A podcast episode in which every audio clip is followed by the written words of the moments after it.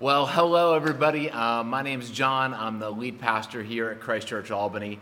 Uh, and in full disclosure, uh, this is actually a re record. Uh, so, we recorded uh, the sermon as a part of our Sunday service on September 10th, uh, but something went wonky with the audio.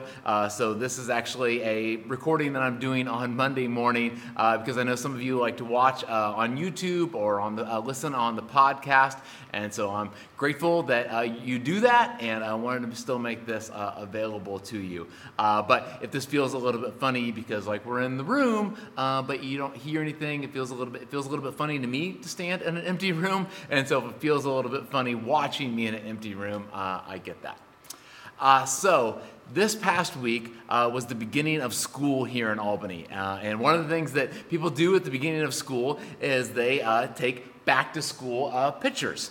And so I don't know if you were able to take a back to school picture or not, uh, but here's the back to school picture uh, from me when I was in fourth grade. Uh, and so I think that was fourth grade, anyways. And uh, that's myself, that's uh, my sister Shannon. and yes, that is a mullet haircut. And I thought it was, it, no, it was awesome. Uh, and then actually, like 10 years ago ish, um, my sister and I were back in the little town in Indiana that we grew up, and we retook the picture. So that's how my sister and I, about 10 years ago, standing in the same spot. Uh, and whether you took a back to school picture or not this past year, one of the things that I hope was true for you uh, is that I know there can be a lot of feelings as we're starting the beginning of school. There can be, you know, some, some fear, there can even be some sadness, some trepidation. But one of the things that I hope was true for you is you had this feeling of hope and potential. This thought that, like, man, this year could be great. Uh, and as I go back and remember in like some of my childhood days, I can definitely remember some school years where like just I everything felt ready. Uh, we grew up with not a lot of money, and so there wasn't, uh, it wasn't, it was kind of unusual for us to have like new clothes or new shoes. But every year, my parents would take us out before the start of school, and we would have a brand new pair of shoes. We would have like a brand new outfit that we were going to wear on that first day of school. And I can remember walking in, you know, and I got my new shoes, I got my new clothes, I got my backpack, and it's like, man, I just, I just feel ready. Like this year is going to be great. You know, maybe this is going to be the year I'm going to get great grades, and you know, I'm going to have a great relationship with a teacher, and I'm going to make some friends, and maybe I'll even talk to a girl. Like all, there was so much hope that this year could be great. You know, the year hadn't started yet. You know, nothing. It was just the very beginning, but I had all this hope and potential that it could be great. And maybe this first day of school was going to be good, but maybe the next day was going to be even better and then the next day even better. And then this whole year was just going to get better and better and better. Uh, and maybe for you, uh, as you think about hope and potential, it's not so much about school. Maybe there's something else. And so uh, maybe you think about maybe you've had a new job, uh, and you know, at first day you're walking in, you know, and just feel like this, man, this could be great. Uh, or maybe you think about a new relationship, you know, new, new friendship, new romantic relationship. Like this could really be fantastic. Or maybe something simple as like you just like, you know, that first page of the new book, and you as you're reading the first few lines, you're like, oh man, this this is good, and it's only gonna get better. Uh, or maybe you know the feeling of like a new house uh, or a new season, uh, and of course, by new season I mean new football season. Uh, football season just started, and, and actually, so I'm a Dallas Cowboys fan. And what I said during the live service, I was like, right now, the Cowboys are tied for one of the best records in the NFL because they haven't played a game yet. But I'm actually recording this on Monday now, and the Cowboys played, and they had a lot of hope, and they had a lot of potential, and they had a great first game. But yet, it's just the beginning of the season. So yes, there's there's a lot of hope. There's a lot of potential. They played great last night, but there is still so much more to go. But I have hope and potential that it's just going to get better and better and better. And here's why we bring that up.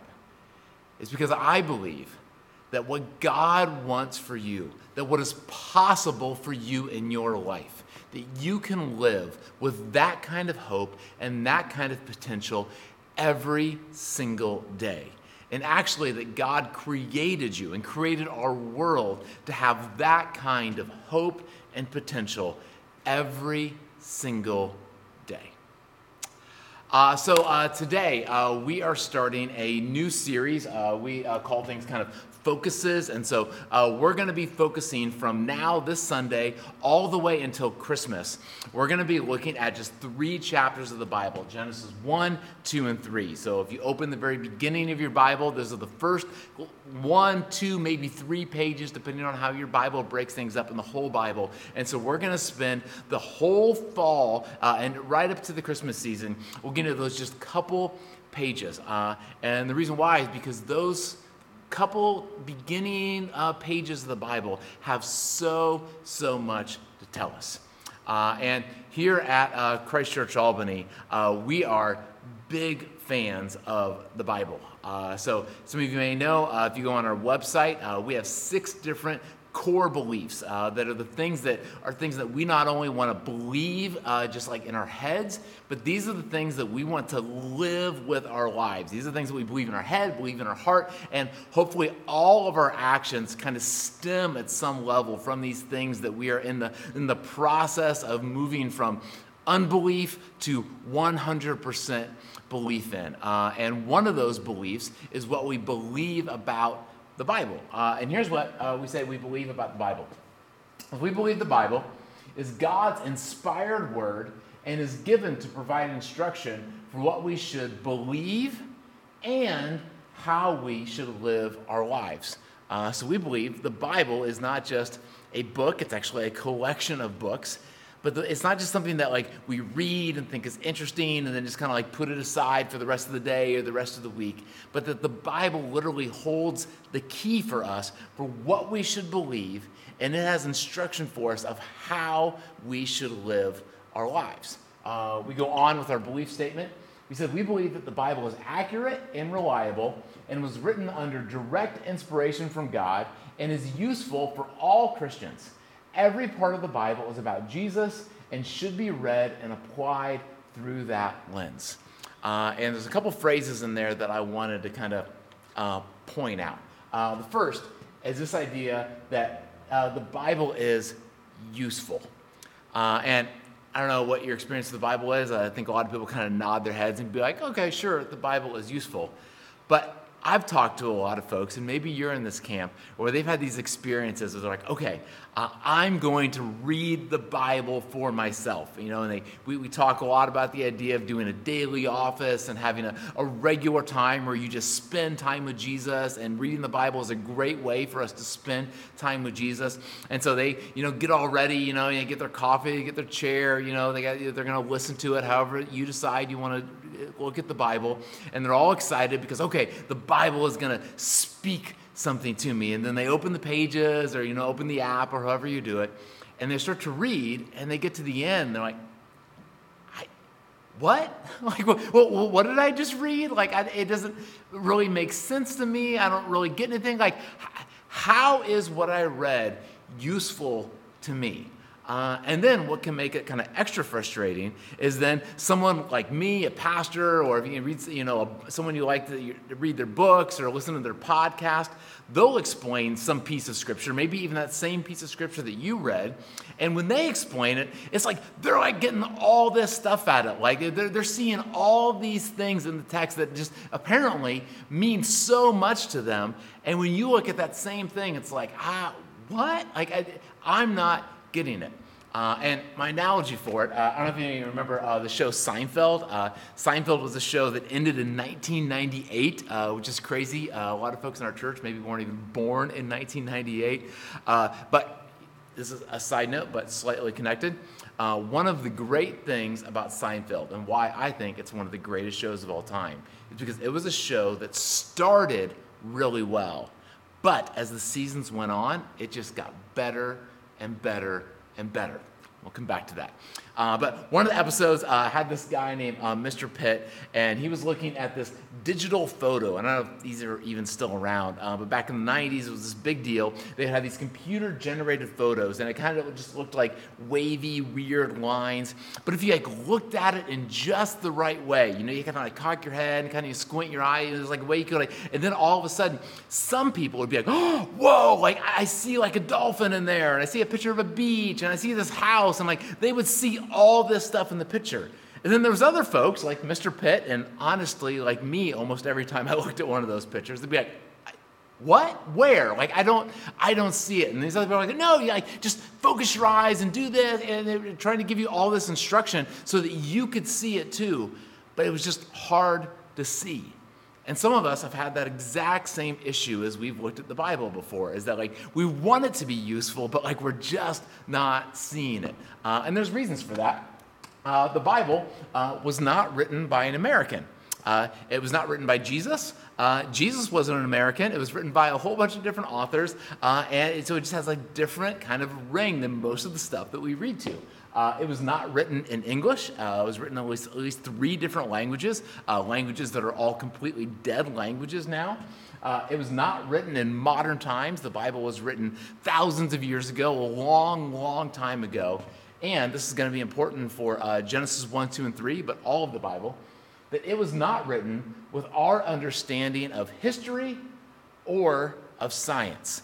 Uh, so there's times you read the Bible, like, but this doesn't really like correspond with like what I like know, what I've learned historically and scientifically. it's like what this was written way before some of those discoveries, and it didn't have a historical or a scientific agenda. It had a theological agenda. It was trying to let us know things that we can believe deeper about reality and how we can live our lives. Uh, but what all that means is that because of all this, the Bible can be a very difficult book to try to get things out of. Uh, Marty Solomon uh, is the guy who has a podcast called the Bema Podcast, and uh, we're going to point you towards a lot of resources over the next couple months. Uh, and he has a great podcast called the Bema Podcast, and he wrote a book, uh, and this is uh, from his book. He says, uh, What this means is that we are literary tourists. that we have to, just like if we were traveling to a different country, there's some work that needs to be done. we have forgotten that when we that we have forgotten that we read the Bible as foreigners, as visitors who have traveled not only to a new geography, but to a new century. Uh, reading the Bible can take some work for us to understand what are they trying to say. What was the context of all this? What was the culture going on? Uh, and so we went to work because, especially these chapters, but the whole Bible, but these chapters of Genesis one, two, and three are incredibly useful for us in our lives. But it's going to take a little bit of work. It's going to take us being tourists in a different culture, in a different time, in a different language. Uh, and as we do that, it's going to be great. Uh, the other thing uh, that might stand out is this idea that every part of the Bible is about Jesus. Uh, and this is something uh, we've talked about a lot over the last couple years. This is one of the crazy things that Jesus claimed. Jesus claimed all kinds of crazy things. And one of the things that he claimed is that all of Scripture is about him and that he is kind of like above all Scripture, that he even has the power to redefine what a Scripture means. And that if you wanted to know what, like, the actual kind of here's what this Scripture was actually always trying to say, that all you have to do is look at him, uh, which is just crazy uh, unless you actually happen to be the king of the world, son of God, Messiah, uh, which we believe that he was. Um, but we believe that you can look at every text of Scripture, and if you look, you can see Jesus. Uh, but again, that can be a, a difficult thing.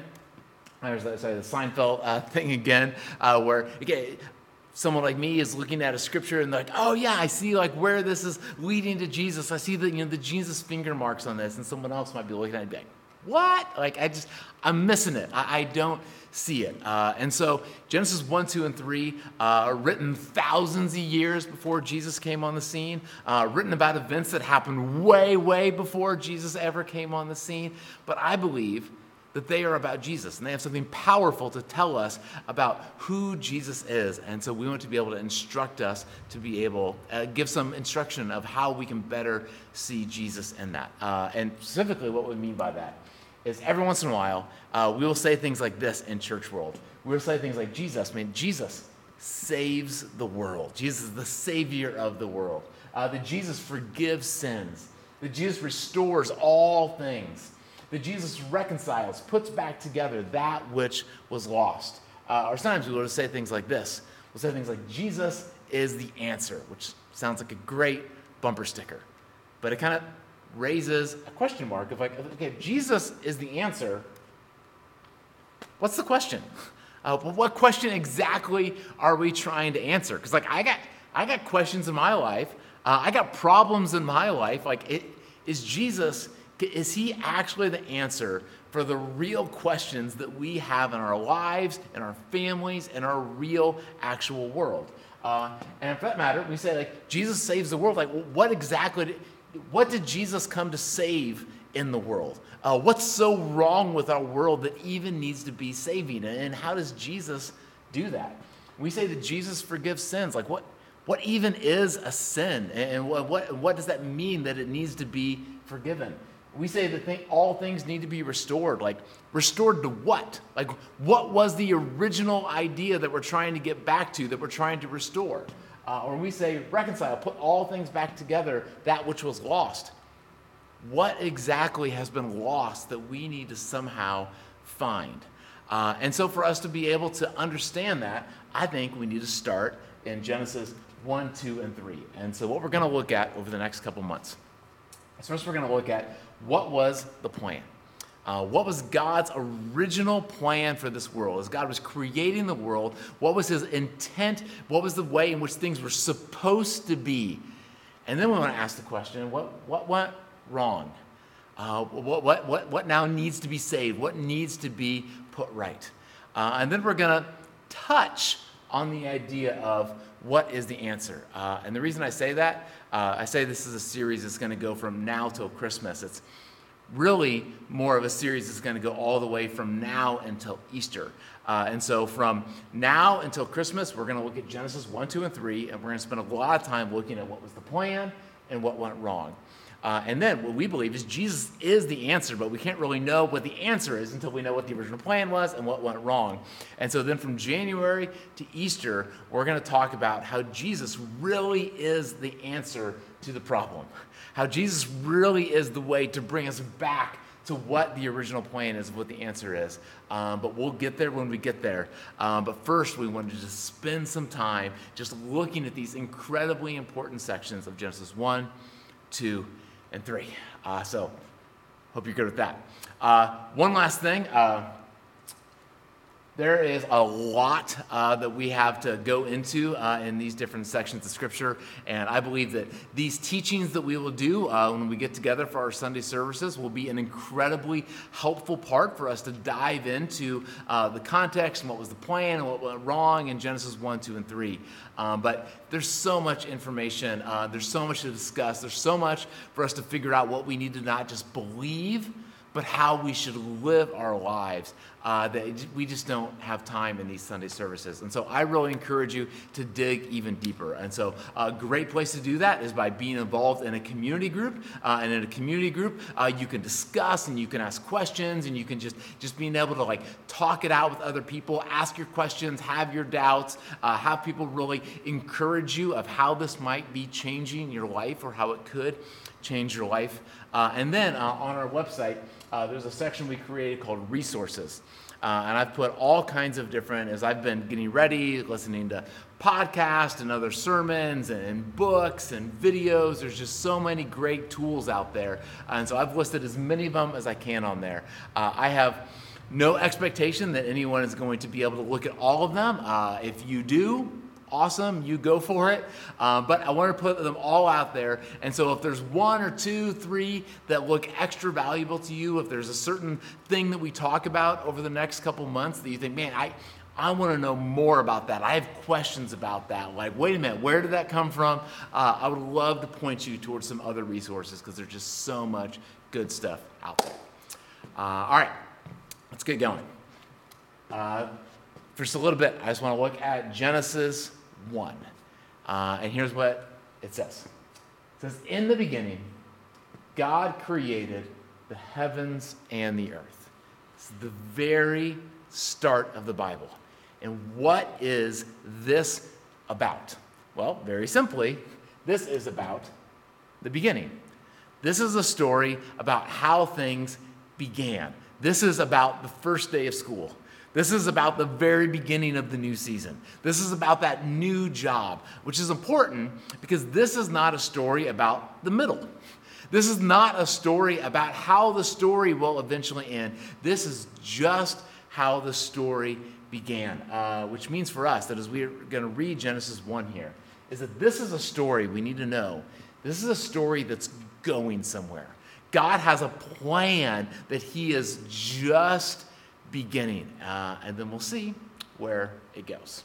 Uh, so I want to read all of Genesis chapter 1 uh, and for us all to try to figure out what exactly does God want us to know as the story is just beginning? What are some of the things that God wants us to believe?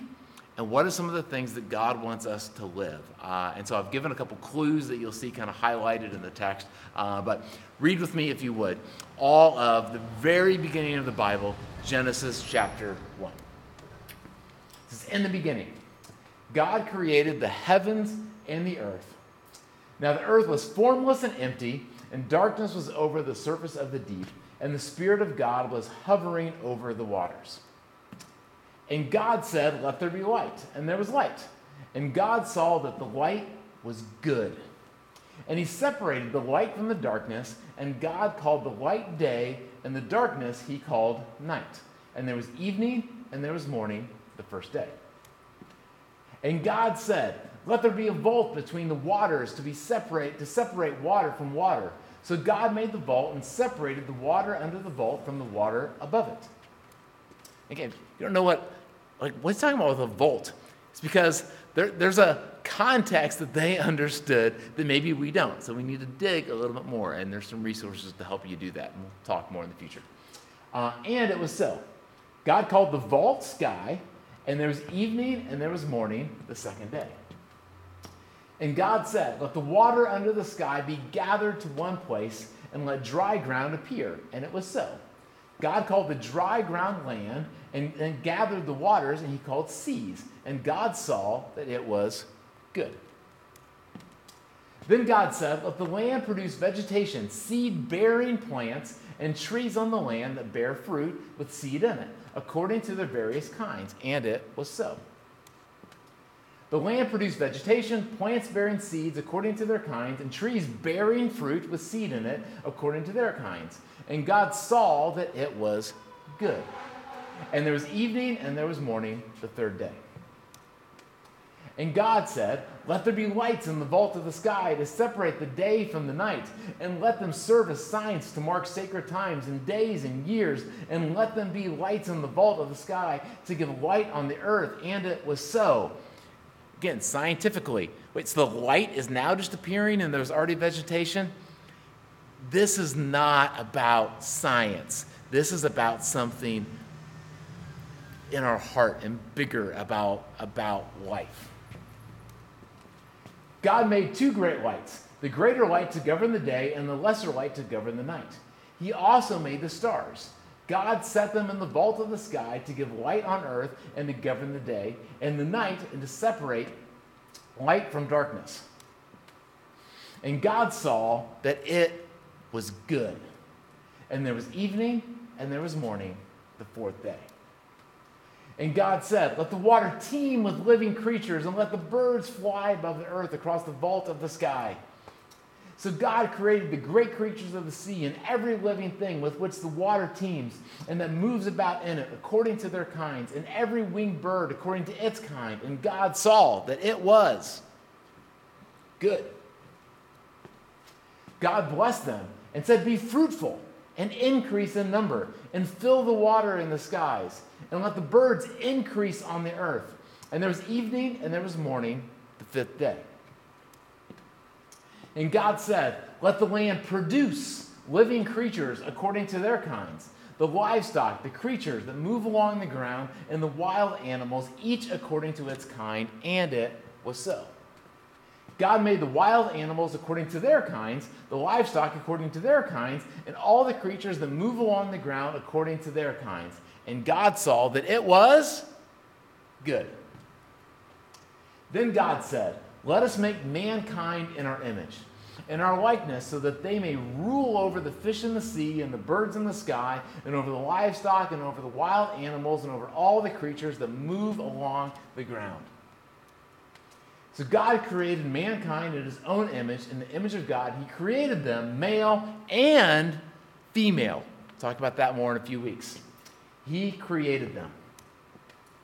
God blessed them and said to them, Be fruitful and increase in number, fill the earth and subdue it, rule over the fish in the sea and the birds in the sky, and over every living creature that moves on the ground.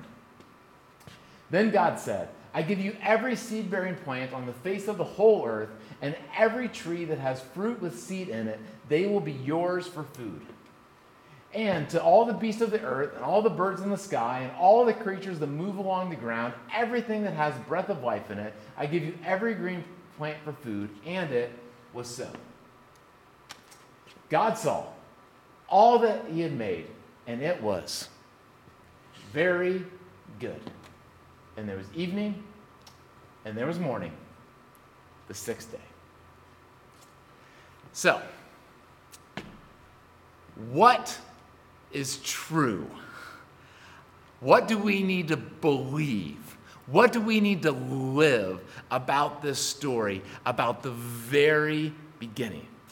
Well, I think the writer wanted us to know that as God was creating the earth, that it was good. And not just good, but that it was very good. Uh, and it's important, I think, of the word that he used there that this world that God created was good, that it was very good. But the word that he intentionally didn't use is he didn't use the word God saw all that he made and it was perfect. Because perfect has the idea of like, this is done. This is complete. This is exactly the way it's supposed to be, and it should never be changed. But that's not what the author is saying about how God created the world. He's saying that He created the world and it was good. It was very good, but it was also loaded with potential. This was just the beginning of the story. And there's all these seed bearing plants that are going to make more plants. There's all these creatures, they're going to reproduce and have more creatures. And there's more trees that are going to expand. And what started as very as good as very good is going to get better and better and better. That this is the beginning of the story, but it's just starting. It's going to get so much better. Uh, the idea is that this is a story that is very good, and it's going to get better and better and better. Uh, that this is a story that is loaded with potential that this is a story that is loaded with hope. That this world that God created just has so many possibilities. Optimism is so high. There is so much abundance. Like everything is so ready and excited for what could come in the future. Uh, and so, what does that mean for us as we live in our lives? Uh, well, a couple things uh, as we look, again, as we look at the beginning of the Bible, as we look at what we should believe and what we should live, uh, a couple things that I think we should do is one, we ask the question, what was God's original plan? Uh, well, God's original plan for this world, for people, for plants, for animals, for water, for everything we see, was that it was supposed to be good, that it was supposed to be very good. Uh, and I don't know about you, but as I look around the world, the world is still pretty good. Uh, it's still very good. Uh, this summer, uh, we got a chance to go up to the Adirondack Mountains, as uh, my family has done for the last uh, 10 years. And we go up to uh, the town of Saranac Lake. The lake, of uh, lake is called Flower Lake. and my daughter and I, we wake up early every morning and we get in our canoe and we row across the lake.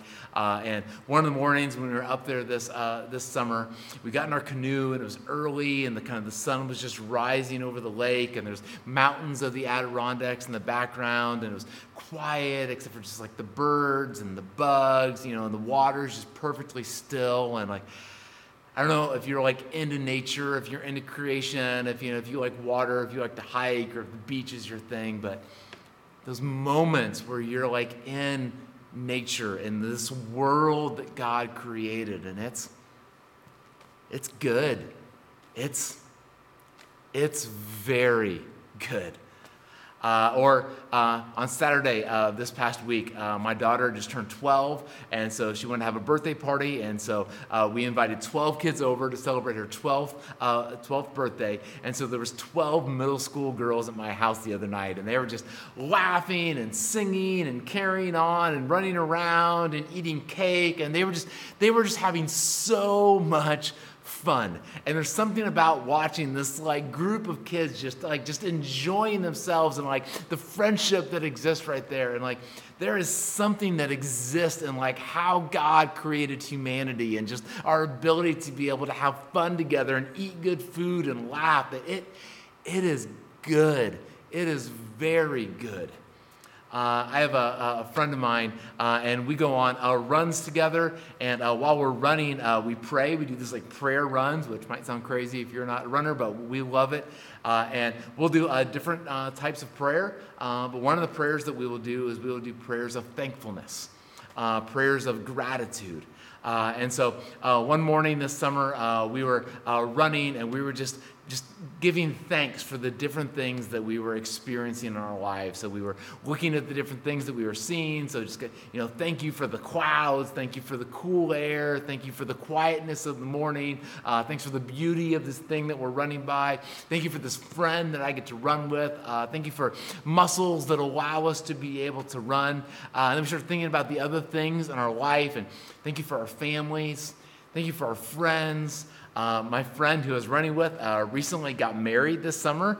And so as we're giving thanks, uh, he's like, Thank you for sex. And hey, praise God. Uh, God made his plan was to make a good, a very good world. And I think when you look at the world around us, you see it everywhere. Uh, and uh, in Romans chapter 1, it says this. Uh, it says, For since the creation of the world, God's invisible qualities, his eternal power, his divine nature have been clearly seen, being understood from what has been made, so that people are without excuse. It's since the beginning of creation that God's invisible qualities, if you look, his eternal power, his divine nature, eh, they've just been clearly seen. You just as you're walking through the world, you can just you can see the world that God created because it's the plan. And part of what we should believe and part of how we should live is that we are invited into the goodness and power and eternal power and invisible qualities and divine nature of this God that we see in the world, the very good world that He has created. Uh, but let's be realistic. Uh, we also live in a world that where we see things that are not always good, uh, that are sometimes not very good. Sometimes they are, in fact, very bad. Uh, we see things that something, we see the plan, but something has gone wrong. Uh, a couple weeks ago, uh, we were doing a service day as a church, uh, and our service project, we were serving an organization called Rise, local here in Albany, that serves refugees. Uh, and so that whole thing in general, that there's governments in our world and regimes in our world and systemic issues in our world that are making folks have to literally flee their homes uh, in the middle of the night, leave their families, just so they can find some sort of, some sort of safety.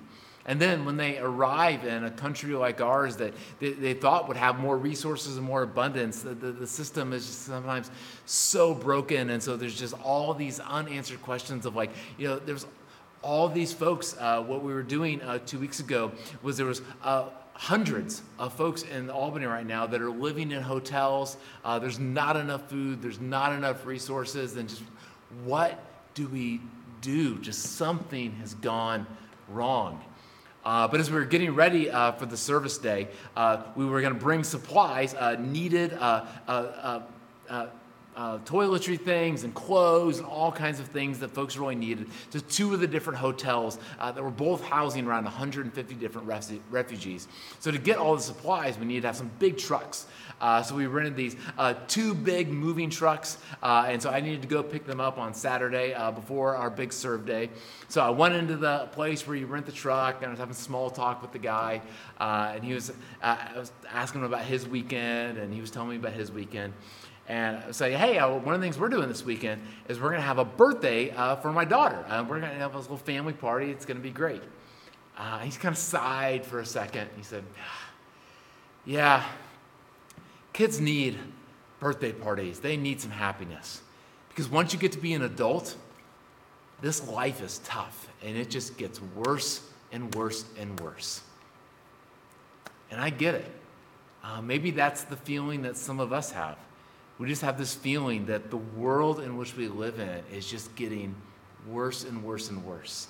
And maybe some of the, the optimism some of the potential, some of the hope that we used to have for like this job's to be great, but now it just the job just feels like it gets worse and worse and worse. You know, this optimism that we used to have about how this relationship was to go, now it just feels like the, the, the, it's just in struggle.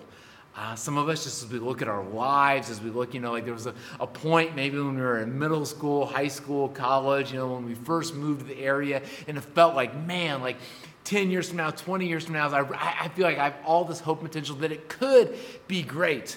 But now that we've kind of arrived 10 years, 20 years later, it's like ah, something has gone wrong. And what do we do with that? Uh, I think it's interesting uh, that this story of Genesis 1, 2, and 3, and these kind of beginning parts of the Bible, uh, that there's kind of two different schools of thought of when they were written down, but they're similar in a lot of ways. So some people think that Genesis 1, 2, and 3, they were, it was told around campfires. It was just a part of the nation of Israel's story. But then it was finally written down when the, the nation of Israel were, were slaves in Egypt, or maybe right after they got out of Egypt. But it was in that midst of slavery. It was in the midst of like incredible toil. It was in the midst of all the evils that go along with that that they would look at this story of Genesis 1, 2, and 3, and somehow it would give them hope. Uh, or other folks think that maybe it was written uh, quite a while after that, but it was when the nation of Israel was in exile in another empire called Babylon. But again, they had been taken away from their homeland, they had been taken away, their houses had been burned down, the temple had burned down, uh, and now they were, again, slaves in another land.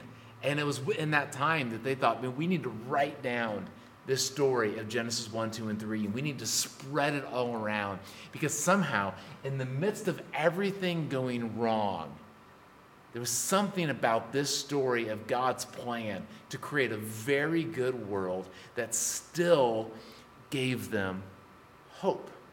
Uh, maybe some of us can relate to this. This is again from Romans, Romans chapter 8 It says, We know that the whole creation has been groaning as in the pains of childbirth right up to the present time.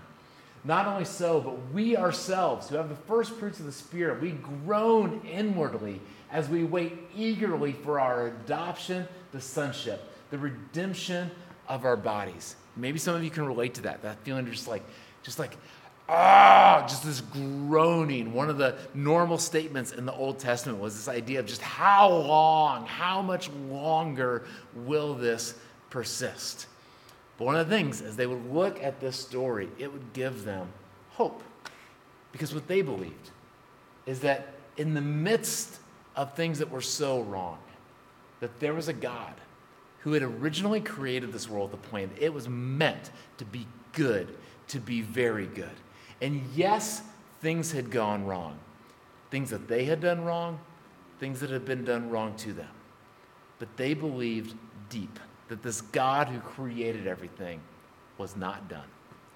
He had not given up on his creation, that he still had a plan, that his creation could still be good, that it could still be very good, and that God still had an answer that was coming.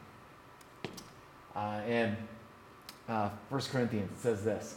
It says, Therefore, if anyone is in Christ, the new creation has come. The old has gone, the new is here. It is possible for us to still have potential and hope. If yesterday went terrible, if the last 10 years have gone terrible, if there's things about this good world that are just difficult for us to see anymore, there is the ability for new. That the whole idea is that something new has come and that we have the experience to live in it now. And we are invited to live in that story. You can live in that story. Uh, so, as we just begin uh, this journey of looking at Genesis 1, 2, and 3, uh, what I would invite you to do is just to experience that. Uh, again, what we believe about these texts is these aren't things that were just written about things that happened a long time ago, but that these are things that are supposed to instruct us of how we can live right now. Uh, so, a great guide for that. Uh, again, what was the plan? What went wrong? What is the answer? Uh, a great guide for that, again, on the resource page, uh, we have lots of different resources that you can look at, uh, but one that'll help us just kind of like live and experience this uh, over the next two weeks, uh, leading up to our next service uh, and leading up to the time. Hopefully, you're together with your group to be able to talk about it. Uh, there's a guy named uh, Aaron Niequist. Uh, Aaron was with us in our church almost a year ago doing a retreat that some of you might remember, leading us through some kind of ancient practices of liturgy. And he's put together, he has a kind of company or brand or albums or I don't know what it is, uh, but it's called uh, A New Liturgy. So if you just Google A New Liturgy, uh, Aaron Niequist, uh, then he has all these different really great liturgies that he's put together. Uh, but there's one that's the number five. So a new liturgy, number five, Here Are My Hands. Uh, you can, if you look it up on Spotify, you can find it there. You can just look on a website and you can buy it for five bucks. But what it is, is it's two 15 minute liturgies uh, that you can listen to during the day. And so the first, is a 15 minute liturgy that's meant to be listened to as you're starting your day. And so maybe you can listen to it as you're waking up in the morning. Uh, maybe you can listen to it as you're getting your breakfast ready. Uh, a great place to listen to it would be as maybe you're doing your commute, uh, if you walk or ride your bike, or if you're, if you're in your car, bus, whatever it is. Uh, but if you have you know some sort of a cell phone that you can have with you and put on the Spotify app, then you can listen to the first 15 minutes. And then the second 15 minutes is to listen to at the end of the day but it really does a great job of helping us to experience that every day is a chance for us to experience God's plan for potential and hope. And that every day is a new day. That, as the psalmist says, today is the day the Lord has made. And we have all the potential that we could move, and, and great things could happen. Uh, but then sometimes we get to the end of the day and we look back and, like, things didn't go exactly the way that we wanted to and you know we said things that we wish we hadn't said and we did things we wish we didn't do. And so we need to be reminded that even in the midst of that even in the midst of when things go wrong god's plan isn't done. God still has a plan. Hope is still possible. Potential is still possible. There is an answer that tomorrow could still despite all odds tomorrow could still be better. So I invite you to experience that. Uh, so I'm excited for this series, excited us to look at Genesis 1, 2, and 3 and all that it's going to set up of this plan that God has for every single one of us. To be honest about the things that have gone wrong in our world, uh, but to know there is an answer, and we can believe it and we can live in it. Uh, let me pray for you. Uh, Jesus, we love you. Thank you for this good world that you have made. Help us to experience that good world. Help us to live into the hope and potential that you have for me and that you have for every single one of us every day. But then help us to know that when things have gone wrong, when we look in the mirror and we see the way in which we've squandered that potential, or when we see the way that that hope and potential has been squandered by others and now it affects us, help us to know that you are not done, that the God who created this world has a plan, that you know what's wrong, and you have, and you are giving an answer. Amen. Love you guys. See you soon.